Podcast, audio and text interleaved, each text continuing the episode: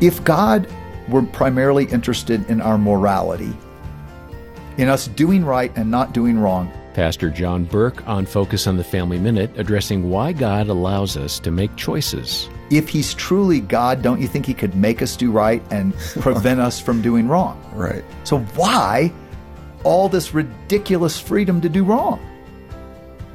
If he just was cared about us doing the right thing and not the wrong thing. Because he wants your heart. Because he wants you. Yeah. He wants you. He doesn't want your righteousness. Your righteousness to him is like filthy rags. Right. You can't So if we do think it. we're really good and we've done good and these other people haven't, you know, come to the Lord and experience his grace Yeah. because none of us have.